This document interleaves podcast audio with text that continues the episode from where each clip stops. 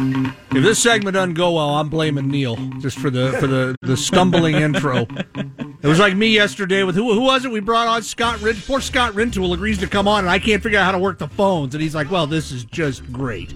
I'm on with an idiot who's been gone for so long, he doesn't know how to hit the on button on the phone. We did change the phones in the last few years. Yeah, but don't apologize for me. There was no reason for that. You ought to be able to get stuff done. Hey, Lunch with Listeners, your chance to win $25 big damn dollars to the Georgetown Brewery. Is it Georgetown Brewery or Georgetown Beer? They like Georgetown Beer, right?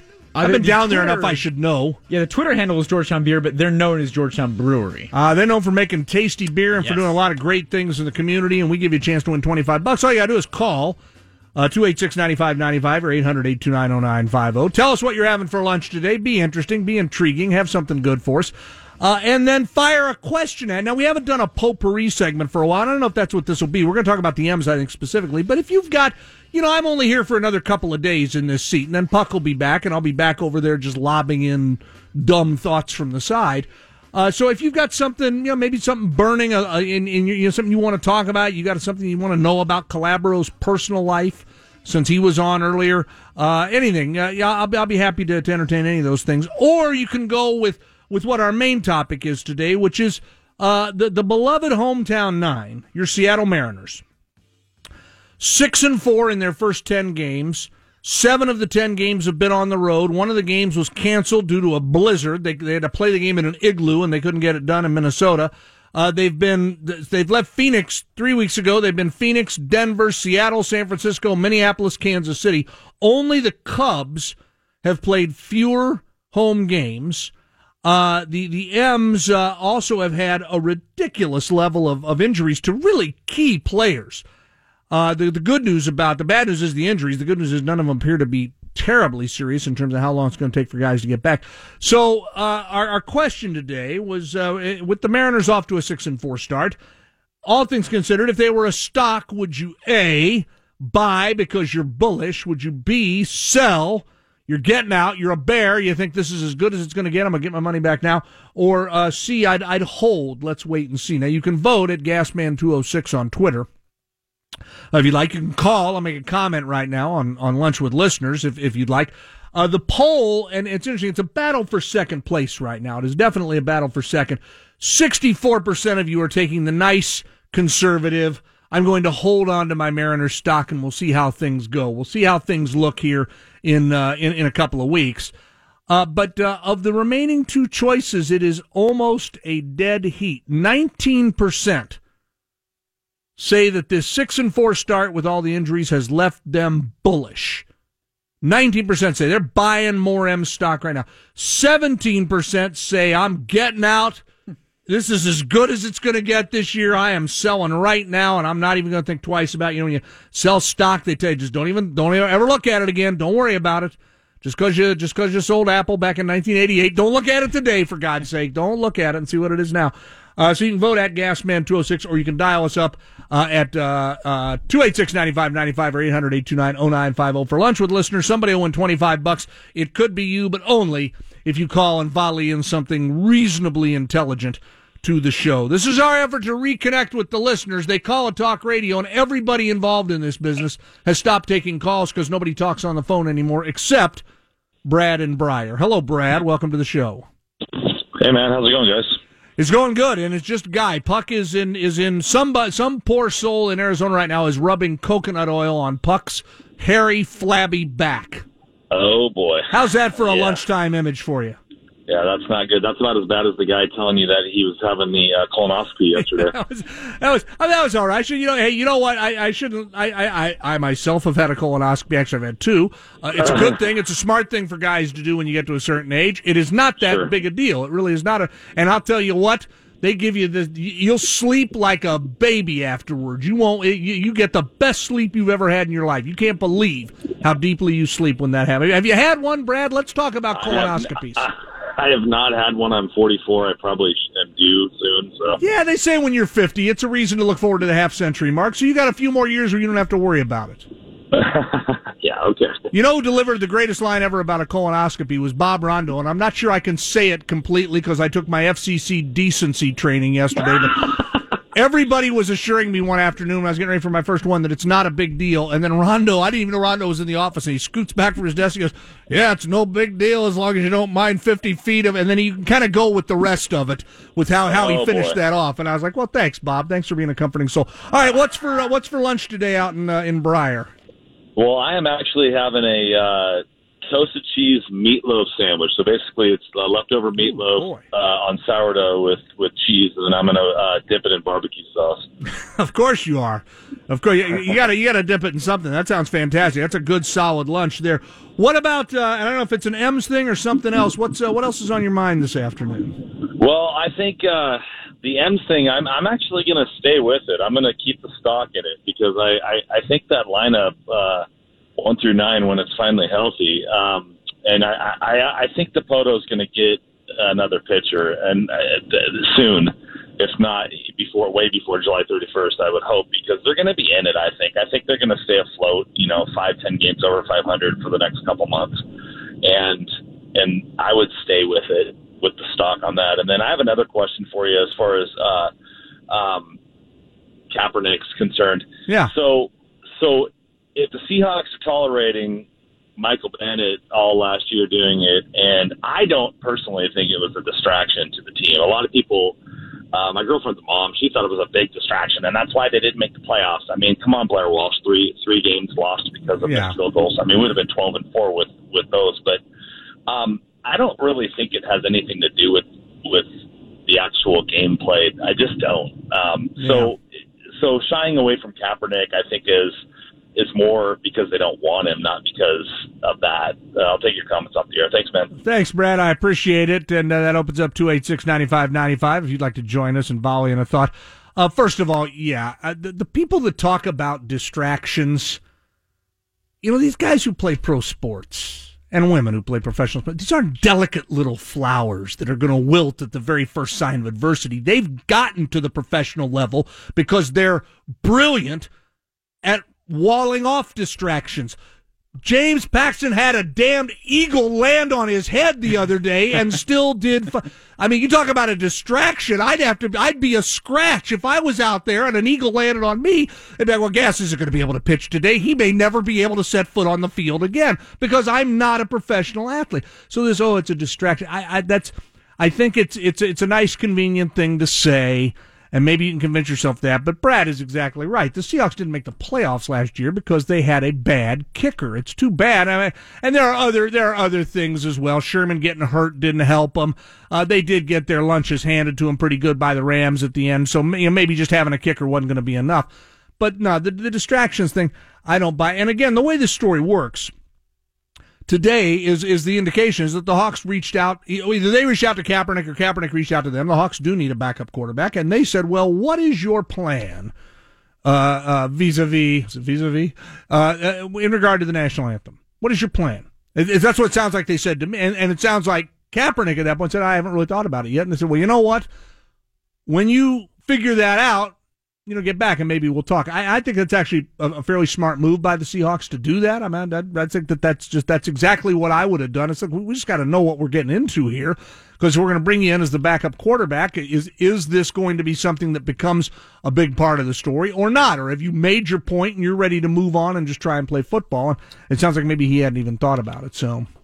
I mean, you have to, if you're the Seahawks, you have to understand that a backup quarterback is a position that the guy's going to sit on the sideline, he's going to hold the clipboard, come in when he's needed, and it's distraction there.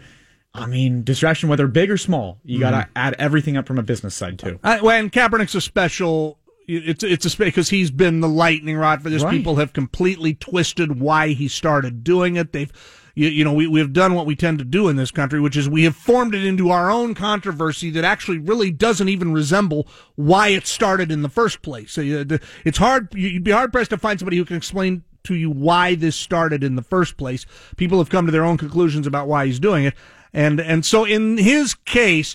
Again, I don't think these guys shut this stuff out. That's why they're pro athletes. But I think you'd want to know if you're the Seahawks, hey, are you planning on holding up 2 burning torches and dressing as the Statue of Liberty or something? How big are we going to go here with this before we bring you in? Because at that point, you'd have to wonder a little bit. Apparently, and Brad has really got a great chance of winning the $25 since he's the only guy listening to the show today who wanted to play Lunch with Listeners. I think I may have inadvertently killed Lunch with Listeners yesterday with the long hockey segment. I didn't mean to. Won't Puck be surprised when he gets back? And we find out, no, we've actually changed everything in the noon hour. Hey, speaking of football, and speaking of, here's a distraction from your boring regular life, and this is actually a really cool one. The Cliff Avril Family Foundation is doing a thing called Ping Pong Slam at Spin Seattle. Have you been to Spin Seattle? I really want to go because I love ping pong. Yeah. I've not been yet. That's become a big thing now. Ping pong bars and ping pong, people are, because back in the day, you know, when I was a kid, you played ping pong the right way in somebody's basement while you stole their dad's booze while he wasn't looking. I mean, that's how you played. You didn't go to some fancy pants place.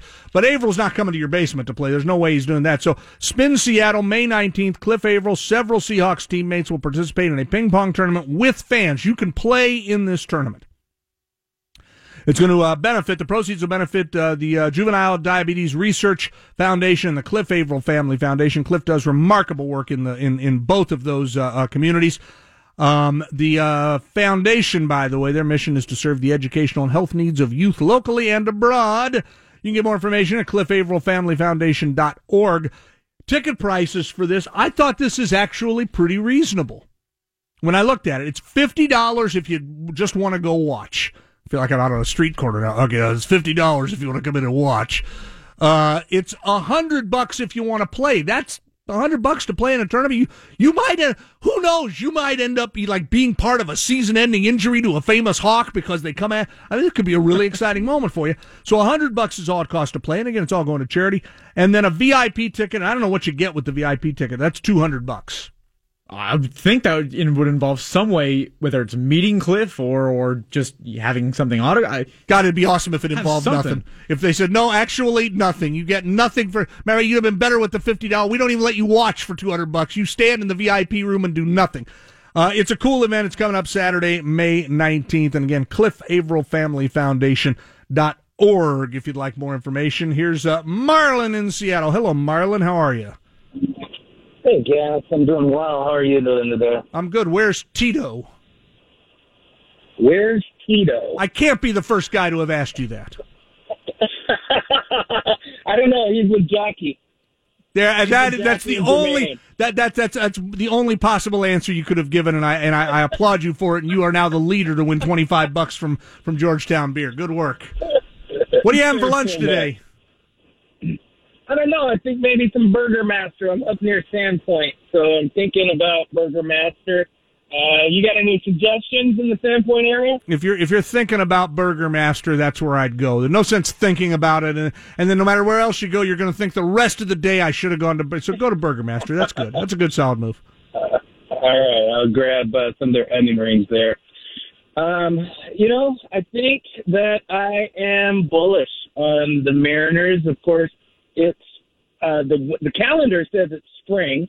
It definitely is springtime in Seattle, and I think that what the caller said earlier, I'm optimistic, hope springs eternal, that they're going to keep things afloat.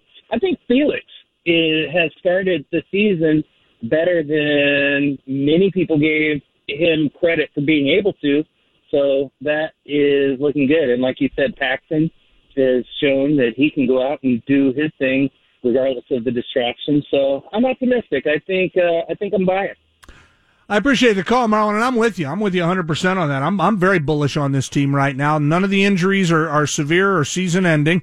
You're going to get guys back. You're 6-4 with a bundle of your games already on the road. You've had an odd schedule of stops and starts. Your starting pitching hasn't been great, but it hasn't been terrible. There've been two clunkers, but there's going to be there're going to be clunkers along the way. You just don't want to string a bunch of them together. I think every reason to feel good about where they are now. Still a lot of wood to chop, but 6-4, given the hurdles they've had to clear, is in my mind reason to be bullish right now. Jake in Denver. Denver, how you doing, Jake? Good. How are you? I'm good. Do you live out there? Are you a Denver resident? No, I'm actually on business. Business. That sounds important. What kind of business you doing in Denver? Selling coffee equipment. Ooh, that's good. Do they drink a lot of coffee in Denver? No, but they do a lot of other things, if you know what I mean. So what are you out there selling coffee equipment for? It sounds like you're a drug dealer. Are you lying to me, Jake? Are you doing things that are nefarious? No comment. What's for lunch in Denver today? What'd you have? 'Cause it's been a couple hours ago. You probably should have had lunch by now. Yeah.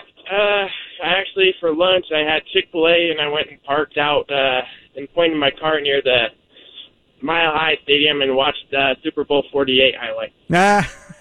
That's a good use of a lunch hour right there. Did you keep the windows down and yell at people as they walked by? Oh yeah. Good, sure. Good work. What say you on the M's right now? You have to buy into their stock right now. Ichiro DH for us, and we're 6-4. I mean, how can you go away from them right now? It's one of many things. I mean, you know, they are using three of their four biggest hitters are out of the lineup, and they're still able to get wins. I mean, they're expecting a lot out of Healy this year. We know what Cruz is capable of, and we know what Zunino's capable of, and they've really gotten jack squat out of those three to this point, and they're still 6-4. I'm with you. I'm very bullish on the team. Yep, and I have to buy in right now. All right, have fun in the Mile High City. Will do, thanks. If you see my friend Jason Kosmiski, the longtime voice of the Denver Nuggets, give him my condolences. Nuggets lost a tough one last night and will not go to the playoffs. 84% right now of the people voting, and you can still vote at Gasman206, are either hold or buy. So, but again, baseball's beautiful. There's almost one in every five voters, 16%, a little less than one in five, saying, nah, this is it. This is as good as it's going to get. It's never going to get any better than this. And, you know, past performance and all that, who knows? Hi, Steve. How are you? Good, Gas. It's good to have you back. I wish you were going to stay forever. Thanks. Thanks. I mean, you know, that makes one of us. You and anyway, but yeah, it's good to have you back. Thank you very much. It's been great to be back, and it's, in all honesty, working with Jason was something I always wanted to do, and we had done a little bit of stuff together, but it's fun to work with him every day, and this is a perfect little setup for me. Well, you and the Graz, and back in the day when you guys all started, it's always been great listening to you guys. So thanks very much. Anyway, go ahead. Ask me anything you want. It's a good thing you're taking over the show, because I kind of had lost interest in everything. Steve, what are you having for lunch? Well, I'm having what's called a Bada Bing sandwich. It's from what was the Goodfellas Deli, but it was which I used to own, but it's a French loaf with it's kind of grilled. It's got provolone cheese and Swiss. It's got my own Italian dressing on top of it, prosciutto, ham, and turkey. And I throw a tomato on there, too. And warm it up a little bit, melt everything down, and boom, you got a Bada Bing sandwich. Boy, Bada Bing is right. That sounds pretty. Can I tell you that in The Sopranos, when they would call it the Bing, it was one of my... It was over at the Bing. I love that they called the Bada Bing the Bing. If you were in with the in crowd with The Sopranos. Yeah, I think I started watching The Sopranos because of you. Oh, is that right? Yeah, yeah. I tell you what, we had some friends. We had some friends, and when The Sopranos were on, and they would air on Sunday night at like 8 o'clock or 9 o'clock on HBO, we had friends who every Sunday we'd get together, we'd have a big Italian meal, and then we'd watch. I mean, it was because it was such a different. There's so many shows now like that. There's a lot of those great shows. TV has really become wonderful at producing these spectacular dramas. But it was a new concept at the time, and I mean, it was like a drug. You could not get enough. When it'd get to the 51, 52-minute mark, you'd be like, no, I'm not ready for it to end yet this week. Exactly, I know, and you hated to see it go, and then I think I've watched it. I think I've watched all the, you know, every episode twice since. So yeah. It's always I miss the poor guy that died. So anyhow, go ahead, ask me a question. I'm right here for you. Okay, so again, you're running the show. What do you think about the M's? Well, I'm optimistic. I coach high school baseball, and I coach with a bunch of guys that. Have been around baseball for a long time. Matter of fact, we just got done playing in Safeco Field on Sunday. Nice. And two of the coaches I coach with will have absolutely nothing to do with the Mariners. They're just dead. I mean, as far as they're concerned, the Mariners haven't made enough deals. And then I've got two sons I coach with that, you know, and myself. I watch every game. Mm-hmm. Win or lose, I'm watching the game. This year I'm optimistic, but last year I was the same way. I mean, then all of a sudden we got 30 million injuries. So If they go out and play good baseball and they get decent pitching right now, I mean, you know, who knows how well. I just have this funny feeling we're going to get halfway down the road. Our pitching's going to break down. We don't have enough guys to pitch. And we're going to get more injuries. It's just I'm hoping for a great season, but I'm like, you know, the fan that's going, God, something's going to happen, and we're just going to end up going through a 15-game losing streak. It's like that one season where we lost 10 straight games after we were winning, and then the manager, what's his name, quit. I mean, we always have something happen to us. Well, that was Hargrove, but he actually quit while they were on a winning streak, which is like the Mariners the only team that could have that happen. Mike Hargrove, I think, is the only manager in baseball history to quit on a winning streak of 9 games or more. But he got mad and got in his little red truck and drove off, and it's like, all right, see you later there, Skipper. All right, let's give the Lunch with Listeners prize to Marlon. And he can share it with Tito and Jackie and the rest of the gang. They can all go out together and get themselves a little bit of chow, or actually a little bit of beer. That'll be even better for them. Bring a bag of chips or something. You'll enjoy yourself. Thanks to Georgetown Beer for Lunch with Listeners. John Feinstein. We'll finally wrap up our Masters coverage for this year with John Feinstein next on Sports Radio. Now back to Puck and the Gas Man on your home for Seattle's best NFL draft coverage. Sports Radio 950, KJR. All right, Jason Puckett is off this week, so I'm flying solo, and it has been a fun experience to this point. We'll see if we can say that after the next half hour and all 3 hours tomorrow. But so far, so good. One of the things, I mentioned this earlier because we've had a lot of guys on who used to be on the show when we did it every single day for those many years. And one of the things I do miss about that show is a chance to visit on a regular basis with guys who became kind of radio friends, I'll call them. And one of them is on the Beacon Plumbing hotline right now. John Feinstein has done many things in his life, but he has never been on the Beacon Plumbing hotline. And I know he'll consider this a great, great honor. John, welcome back, sir. Well, you promised me I'd be on the Zeke's Pizza hotline. You know, I think that's actually that's a good point. There's a guy who's been around before. He remembers the Zeke's Pizza hotline. I do. That was our hotline every week back in the good old days. In the good old days, as it were. Well, I'm sure this is a fine hotline too. You sound fine, so I'll say to folks, if you can get me sent a Zeke's Pizza, I'd be grateful. If the Zeke's Pizza people are listening, call us and we'll give you John's address. You can mail him a pizza, and we'll see how things work out when he gets it in a couple of days out there in the probably be better than most of the pizza here in Washington D.C. All the good pizza places here have closed. Hey, it's great to talk to you again, and it's an interesting time to talk to you because we spent a lot of time last week and then into Monday talking about the Masters and talking about Patrick Reed and what a fascinating character this guy is.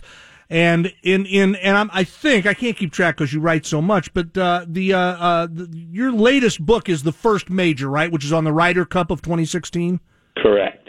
And as such, you obviously got to know this young man a little bit. He is a very interesting character. Tell us a little bit about your thoughts on Patrick Reed. Well, I like Patrick Reed. He has a good self-deprecating sense of humor. He could not have been more cooperative with me during the course of my research for The First Major.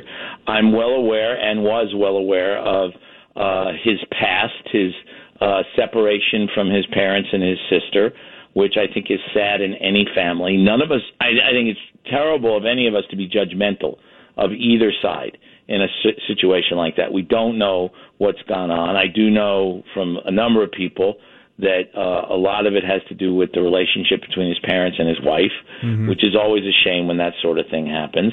He was thrown off the golf team at Georgia and was then part of 2 national champions at Augusta State. He probably made some what I would call immature mistakes when he was in college. God knows, Mike, you and I never made any immature mistakes in college. I made an immature mistake this morning, I think. I made one about 5 minutes ago. My philosophy has always been: you judge people by how they treat you, and by how you see them treat others, when you have the opportunity to do that. And Patrick Reed has never been anything but kind to me. And in fact, I dropped him a note, as I'm sure a million people did, on Monday congratulating him. And I got a note back surprisingly quickly under the circumstances. And what it said, Mike, was, I want to thank you for taking the time to get to know me. Now, the number of athletes who I can list in my life who have ever done that, because obviously I've taken the time to get to know a lot of athletes, because that's my job. Right. I can count on one hand and have a couple fingers left. And I think he was making the point that a lot of people in the media have judged him without knowing him, which happens often in the media, unfortunately. And I think Patrick Reed is a good guy, and I feel badly. You know, the way life works is we're often judged by our worst moment, and whatever it is. And I think rarely is that fair. And again, whomever's listening, you, me, how would any of us like to be judged by our worst moment? Right. So I was pleased to see him win. Now, I was rooting for Rory McIlroy, because you know Rory's my boy. That's right. And I was very disappointed by the way he played on Sunday. We missed that eagle putt on two, and it was downhill from there. Excuse me, I'm fighting a little bit of a cold here. But when Rory didn't win, I was very happy to see Patrick Reed. Nothing against Jordan Spieth or Ricky Fowler, by the way. Like them both. Right. Spent a lot of time with them on the Ryder Cup book, too, especially Jordan. So it was a fun ending. I thought the way Reed got it up and down at 17, he got lucky when his first putt hit the hole, and then played 18 the way he did. He was a deserving champion. The emergence of Reed, and by winning the Masters, he emerges for a lot of people. Certainly his work on the Ryder Cup, no golf fans would, but the Masters changes things. He will not fit into the nice, neat box that a lot of guys in golf fit into. And I'm wondering, personality-wise, I don't know him near as well. I don't know him at all compared to you. But, sometimes sports needs the black hat-wearing guy. And I don't want to necessarily carve him out as a villain. You're telling us he's actually a pretty nice guy. But This might be good for the sport to have a guy that can galvanize people in that direction. I'm going to root against this guy versus rooting for somebody else. Is if he could stack up a few more wins, is that a role you could see him taking? I could, because Patrick's an introvert, and that's one of the reasons why, if you look at Fowler, if you look at Spieth, if you look at Justin Thomas, if you look at Rory, they're all extroverts. They're all very happy, to spend time in the spotlight, to deal with the media, to be friendly with the other guys in the locker room, and particularly the three American guys are always out congratulating each other when they win. And to Ricky's credit, he did the same thing with Patrick Reed on Sunday. He's a class act. But Patrick is different. And Phil, he told me that in 2014, the first time he played on the Ryder Cup team, in the team meeting on Saturday night, when the teams always get together to rah-rah, let's get ready for Sunday, Phil Mickelson looked at him. He was talking about each member of the team. He looked at Patrick and said, we need to know you better. You need to let us get to know you better, because you're going to be playing on Ryder Cup teams for years to come, which he will. And Patrick said he took that to heart. And he has a tendency to walk on the range. He's got his earbuds in. There's one song he listens to called Radioactive. Right. I'm forgetting the name of the group. But he listens to the same song over and over. And he understands that, these guys are now teammates once every 2 years in an extremely important event. And he's allowed some of them to become friends with him because he, because of his past, because he's an introvert by nature. I think he shied away from that. And now, as a Masters champion, I think you'll see him become more open. One of the things I talked about last week leading into the Masters, and it's still apropos now, is, and maybe this is just because we're still in the wake of Tiger's amazing dominant run over the years. I'm not expecting any golfer to come up and dominate the way he did. Maybe it'll happen. No one will. Right.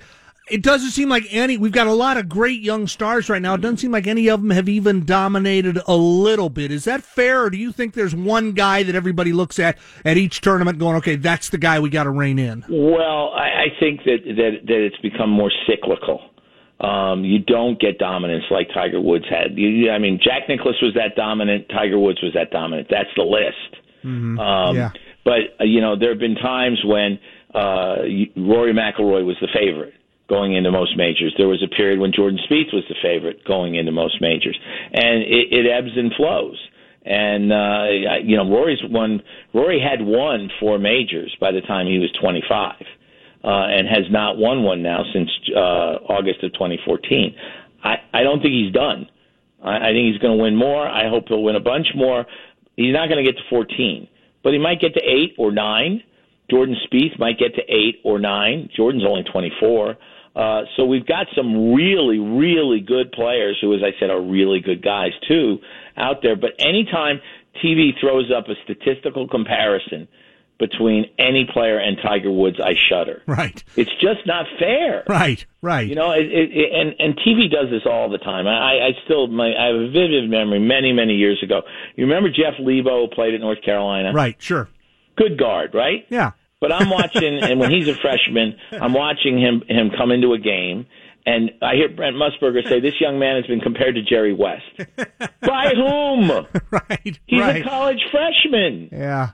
Well, he was like Jerry West. He had 2 arms and 2 legs. Right, right. Lived on Earth. And when people do that to, you know, Rory McIlroy, I'll use him as an example, partly because I like him, partly because he's got the most majors among this group.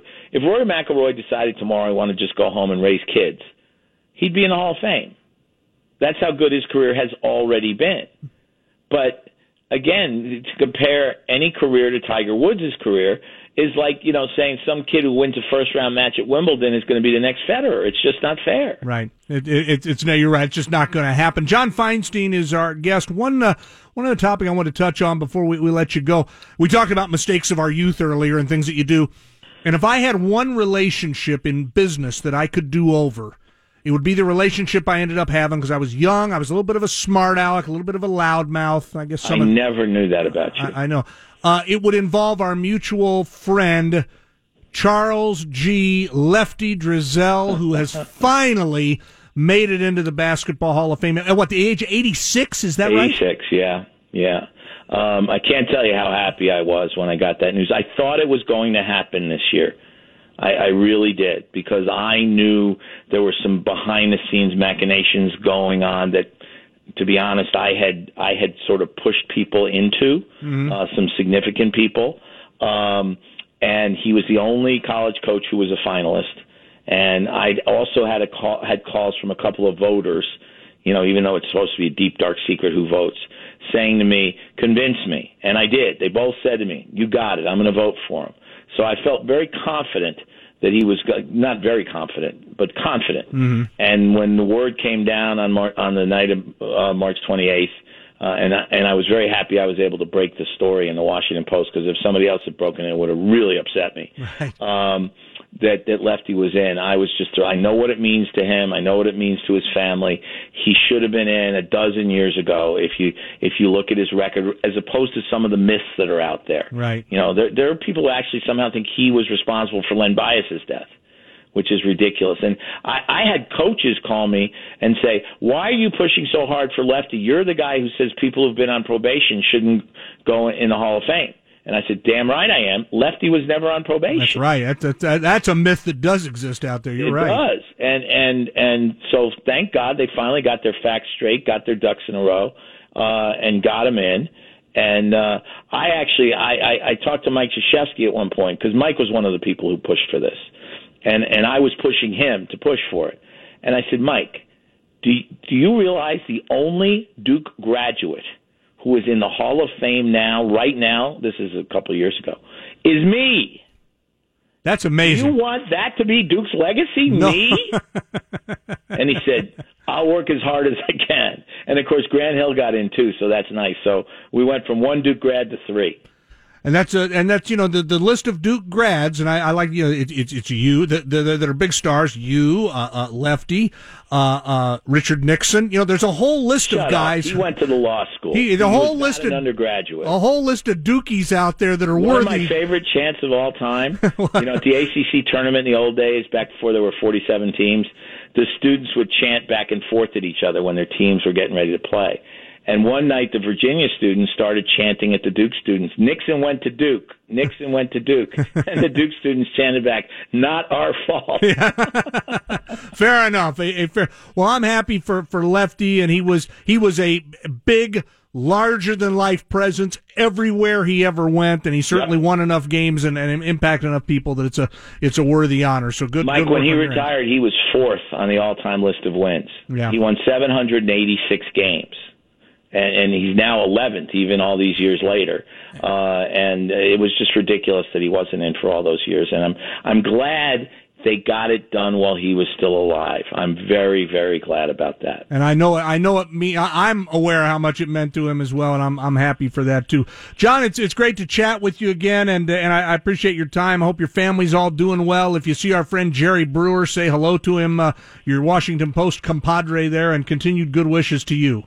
Thank you, Michael. It's always great to be on the radio with you. Thanks a lot. John Feinstein, you can follow him on Twitter at JFeinsteinBooks. We talked about Patrick Reed ad nauseum on Monday. If you want to learn more about Patrick, John's latest book, which was actually, it's about a year old now, but it's going to be a great read, is on the 2016 Ryder Cup. And as you heard there, he got a chance to get to know Patrick during that phase. Our friend Ian Furness, the host of Area 51, will come wandering through the door any moment. We'll find out what's going on his show today. Now back to Puck and the Gas Man on your home for Seattle's best NFL draft coverage. Sports Radio 950, KJR. Get on up, I like a sex machine. Get on up, get up, get on up. We're sitting here laughing about family issues, and as I said to Ian, every family's got a story. There's a story. We're talking about John Feinstein, about Patrick Reed and his family thing, and it's a sad thing. I mean, you step back and that's just sad. It doesn't really matter whose fault it is or whatever.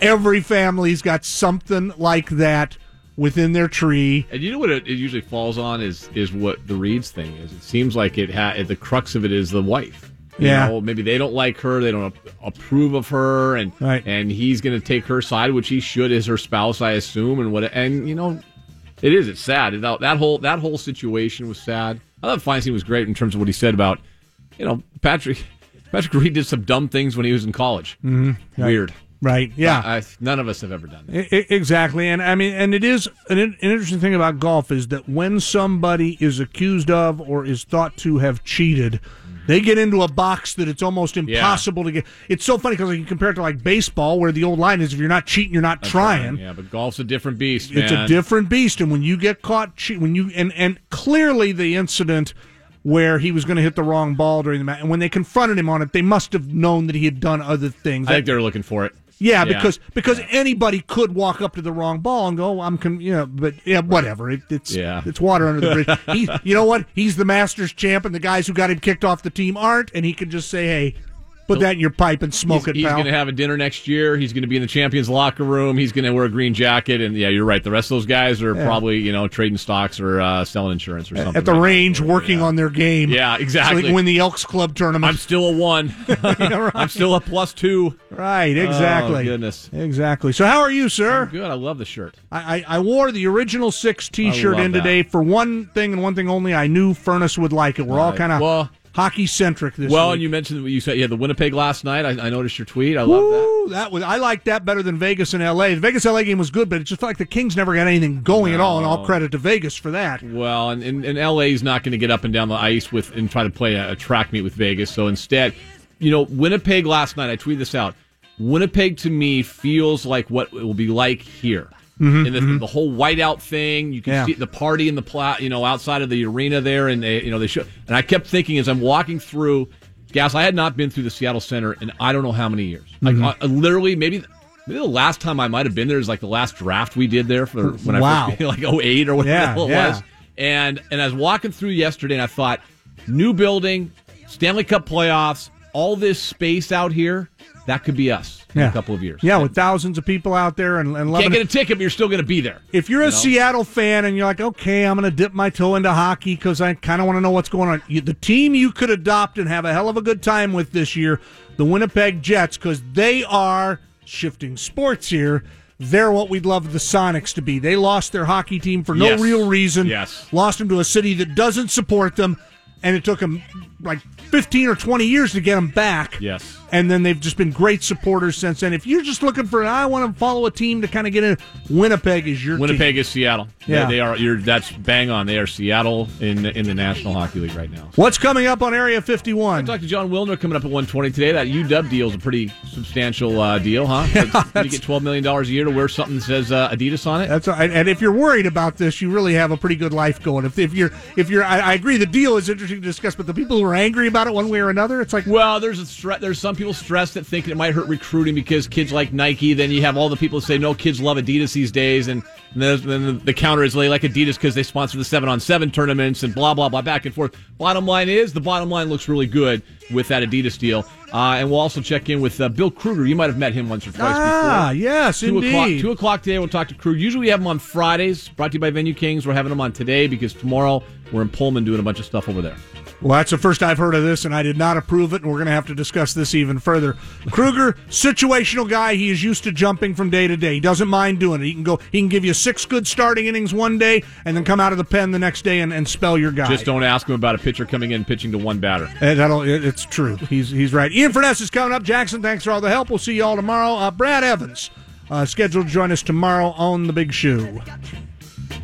No shirt, no shoes, no ties. Anybody like to smoke some punk? I was born to lick. I was born to lick your face. I was born to rob you. But you were born to rob me first. What do you need my address for? We like to send out a mailer. Mother of mercy, I don't speak Japanese!